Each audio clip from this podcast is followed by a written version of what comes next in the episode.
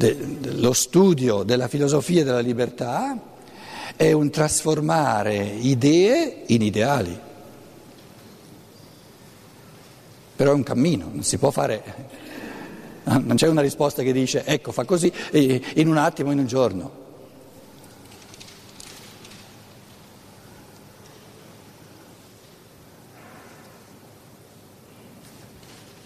Detto in un altro modo, che cosa è più reale, un pensiero o un'azione?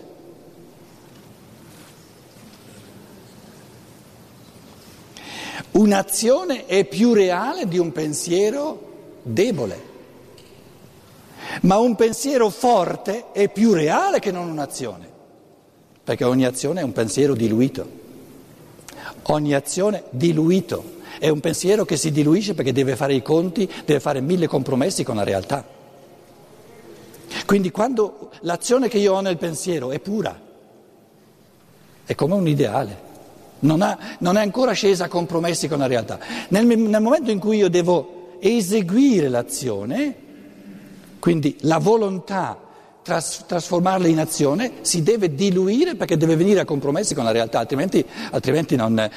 Un, una volizione, una volontà, un atto di volontà che vuole trasformarsi in azione senza fare i conti con la realtà non esiste, non, non combina nulla, resta soltanto godimento, eh, autogodimento interiore. Perché il mondo non è, non è fatto per, per, per, cambiarsi all'improvviso in modo da andare bene a, a ciò che tu vuoi. Quindi il trapasso dal volere all'agire comporta sempre un diluire del volere, in base ai compromessi che bisogna fare con la realtà per realizzare quello che si può. Quindi il massimo di forza, il massimo di realtà dell'uomo è nel volere, non nell'agire. E come si rende forte il volere? Col pensiero, col pensare. Il volere diventa forte eh, a seconda della forza di, di convincimento e il convincimento è un elemento della testa.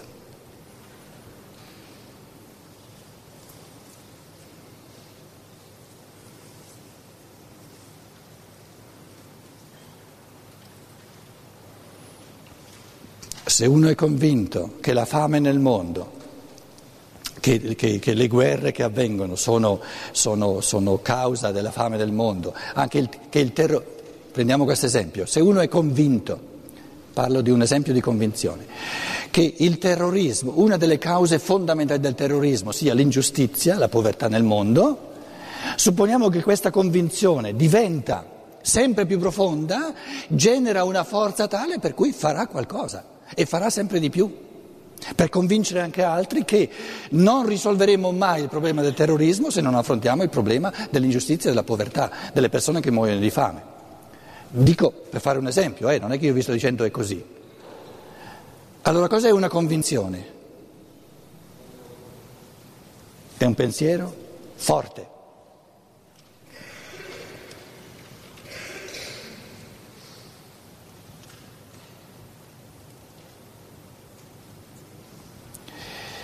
Quindi il, il, un, un, un, elemento fondamentale del materialismo è che, è che eh, gli uomini d'oggi notano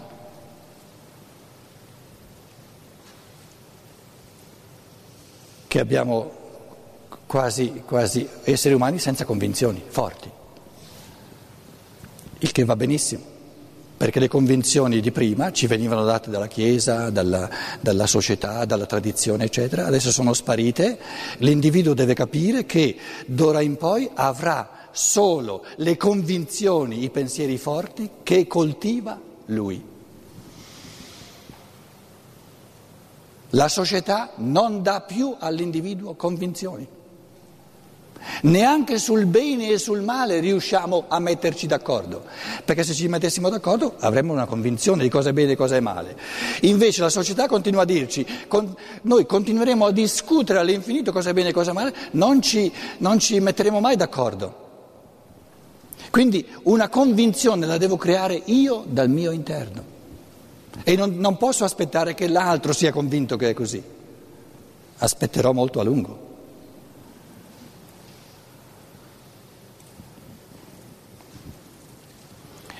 E una convinzione è massimamente forte. Adesso i democratici fra di voi mi fucileranno. Una convinzione genera il massimo di forza quando dice, anche se tutto il mondo la pensasse all'opposto, io sono convinto che è così.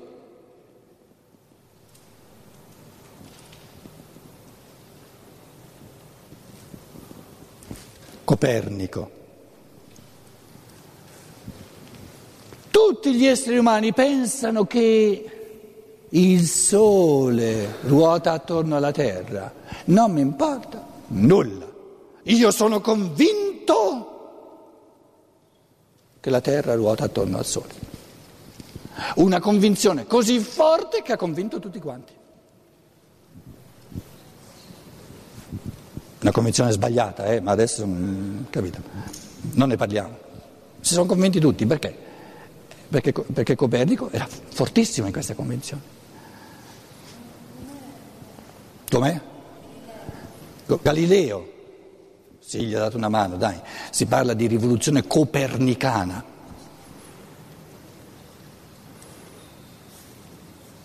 Te vuoi Galileo perché è italiano, eh, devi fare i conti con i tedeschi, eh, se no... Eh capito? Una cosa un po' complicata.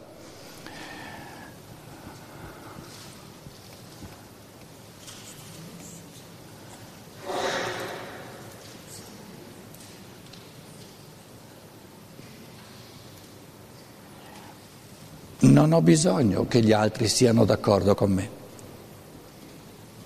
perché gli altri hanno il diritto alle loro convinzioni.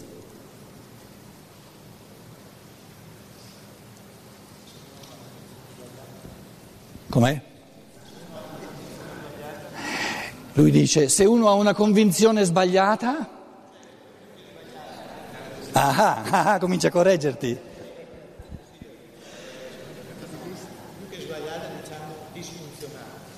Disfunzionale. Io adesso vengo dalla Germania, spiegami cosa significa disfunzionale.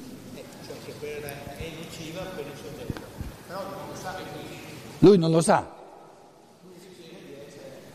Tu, tu sai già tutto in partenza? Cosa avviene da un comportamento eccetera eccetera? Parla nel microfono. Così no, no. Ti, ti, dai una regolata, ci pensi due volte a quello che dici. No, no, eh, voglio dire che ci sono delle convinzioni che per il soggetto eh, sono nocive.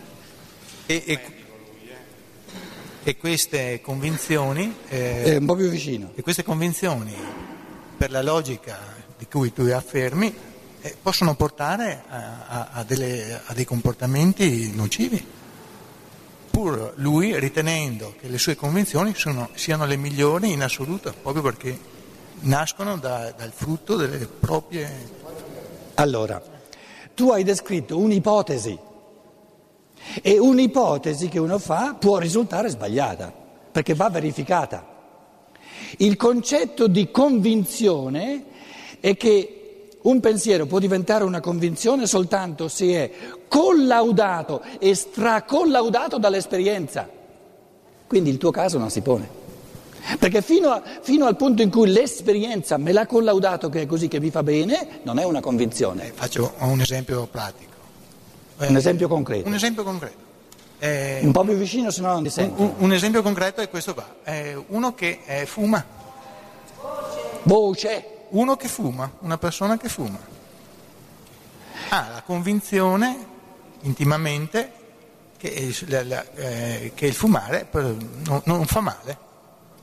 Ah, vedi che bari adesso. Prima dicevi che è convinto che gli no, fa bene. che fa bene. Beh, ah, comunque che lo soddisfa. Ah, te... No, ma è, le convinzioni non è che è una sola idea, le convinzioni vanno a grappolo, si aggrappano a tante altre idee che comunque confluiscono in quella. Eh non è che uno abbia un'idea sola e su quella ruota tutto. Eh. Sta attento. Quando io per esempio penso di aver ragione, Non mi fucilate subito, eh? Aspettate un momento a fucilarmi. Quando io penso di aver ragione, per esempio, è una mia convinzione. No, no, no, no, resta, resta l'esempio che hai preso, perché l'esempio è proprio, eh, tu stesso hai visto che l'esempio ci aiuta a verificare quello che tu dici.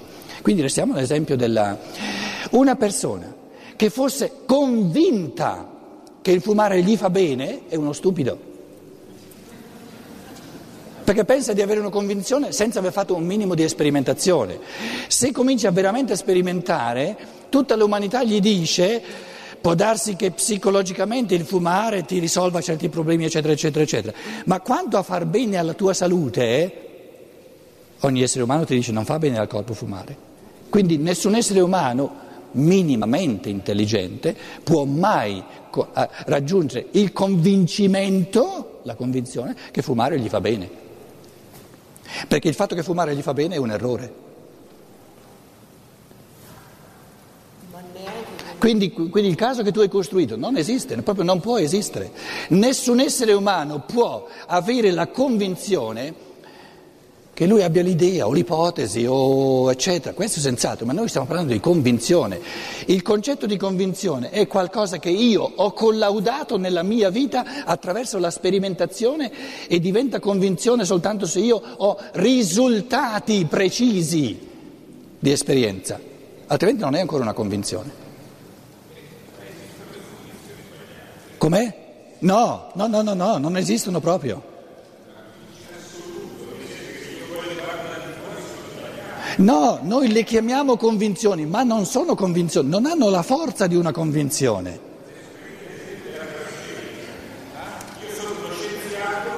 Dagli il microfono. Oh, ma voi sto povero, sto povero relatore non mica lo lasciate parlare, santa pace. Prendi il microfono, altrimenti non ti sentiamo. Pietro, dicevo, uno può avere una convinzione anche grande, Adesso pensavo a so, uno scienziato che è convinto che la transgenica sia positiva. Adesso non voglio portarti Che è convinto che? Di fare degli esperimenti di transgenica.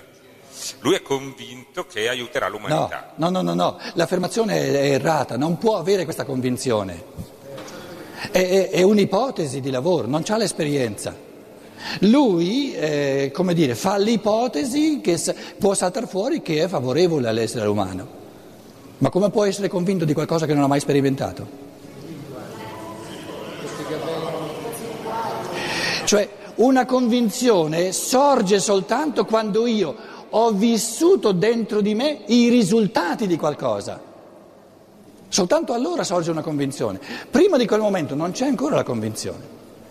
Quando io ripetutamente mieto, mietere, mieto i risultati di una mia sperimentazione e vedo che mi fanno bene, mi fanno bene, mi fanno bene, raggiungo la convinzione che mi fa bene, ma soltanto avendo fatto l'esperienza ripetuta che mi fa bene, altrimenti resta un'ipotesi, resta uno sperimentare, resta un'idea.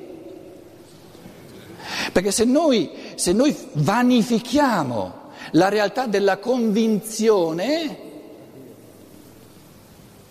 esponiamo l'essere umano in balia allora all'arbitrario in tutto e per tutto. Infatti loro dicono che farà bene, che guarirà un sacco di malattie, no? Non dicono così, dicono con la transgenica guariranno già un sacco di malattie, si curerà tutto, ma non c'è nessuna sperimentazione. Quando gli vai a chiedere la sperimentazione, ma fra vent'anni, fra dieci, fra trent'anni, eccetera. Quindi è, è, tutta una campagna pubblicitaria per eh, andare avanti con la transgenica. Va tutto benissimo, eh? ma non si può parlare di convinzione, questo stavo dicendo io. Una convinzione sorge soltanto nell'individuo quando è collaudata dall'esperienza.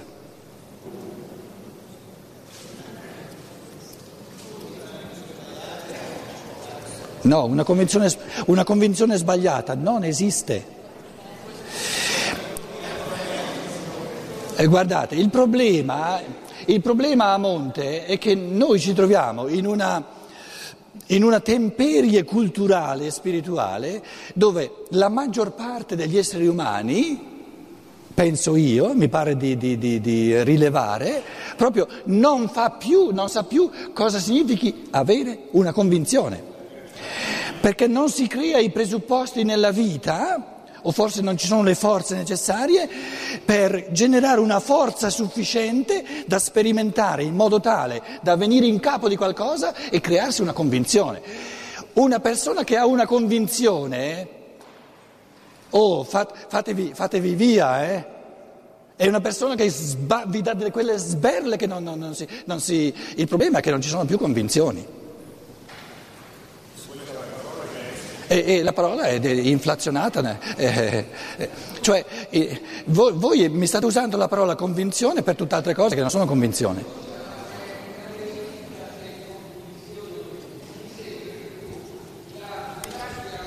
Devi prendere il microfono. Devi prendere il microfono, non ti sentiamo, eh? Non ti sentiamo, ti sta portando il microfono. Mi sembra che la verifica, se si tratti o meno di convinzione, tu la voglia fare con una verifica finale sulla validità scientifica di quella verifica. Che allora la cosa lascia molto in dubbio. No, no, no, no.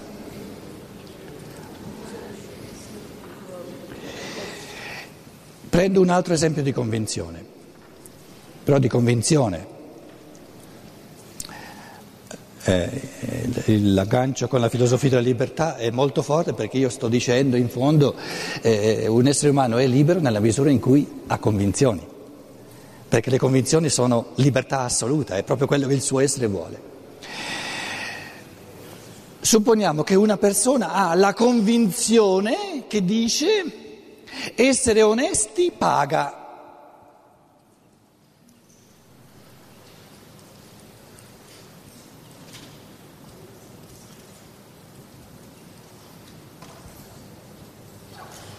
Molti di voi diranno non è vero, tante volte non paga.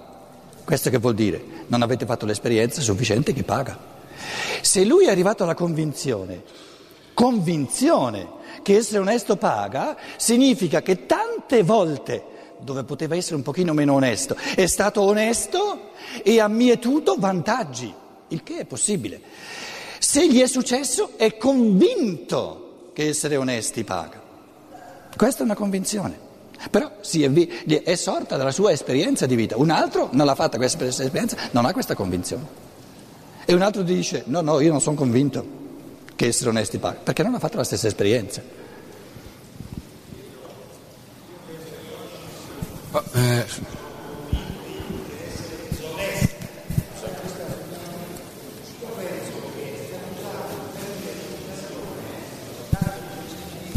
è un po' diverso da quello che normalmente gli viene dato. Sì, ma, io, basta che ci mettiamo che, d'accordo sul termine.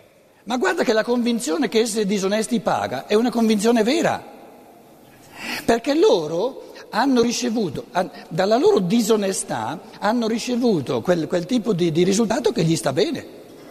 Quindi veniamo alla conclusione che ci sono convinzioni false. No, convinzioni no, no, no, no, no, no, no, per lui paga essere disonesto.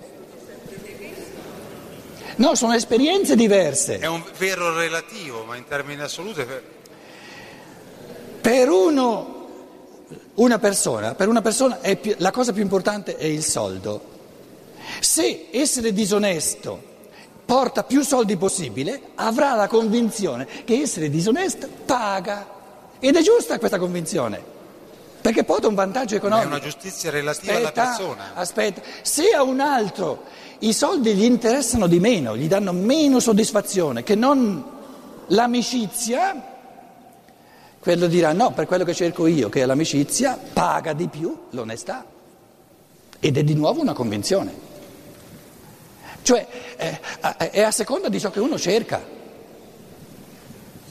Cosa cerchi? Il soldo? Allora avrai la convinzione che devi, devi, devi usare i gomiti.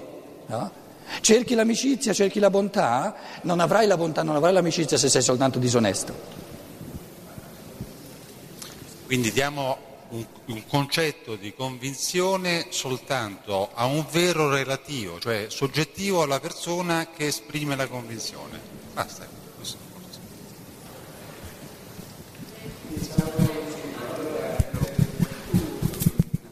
Nei tuoi assunti hai, io ho sviluppato un triangolo che era basato su questo. Eh, tu devi, io voglio, posso.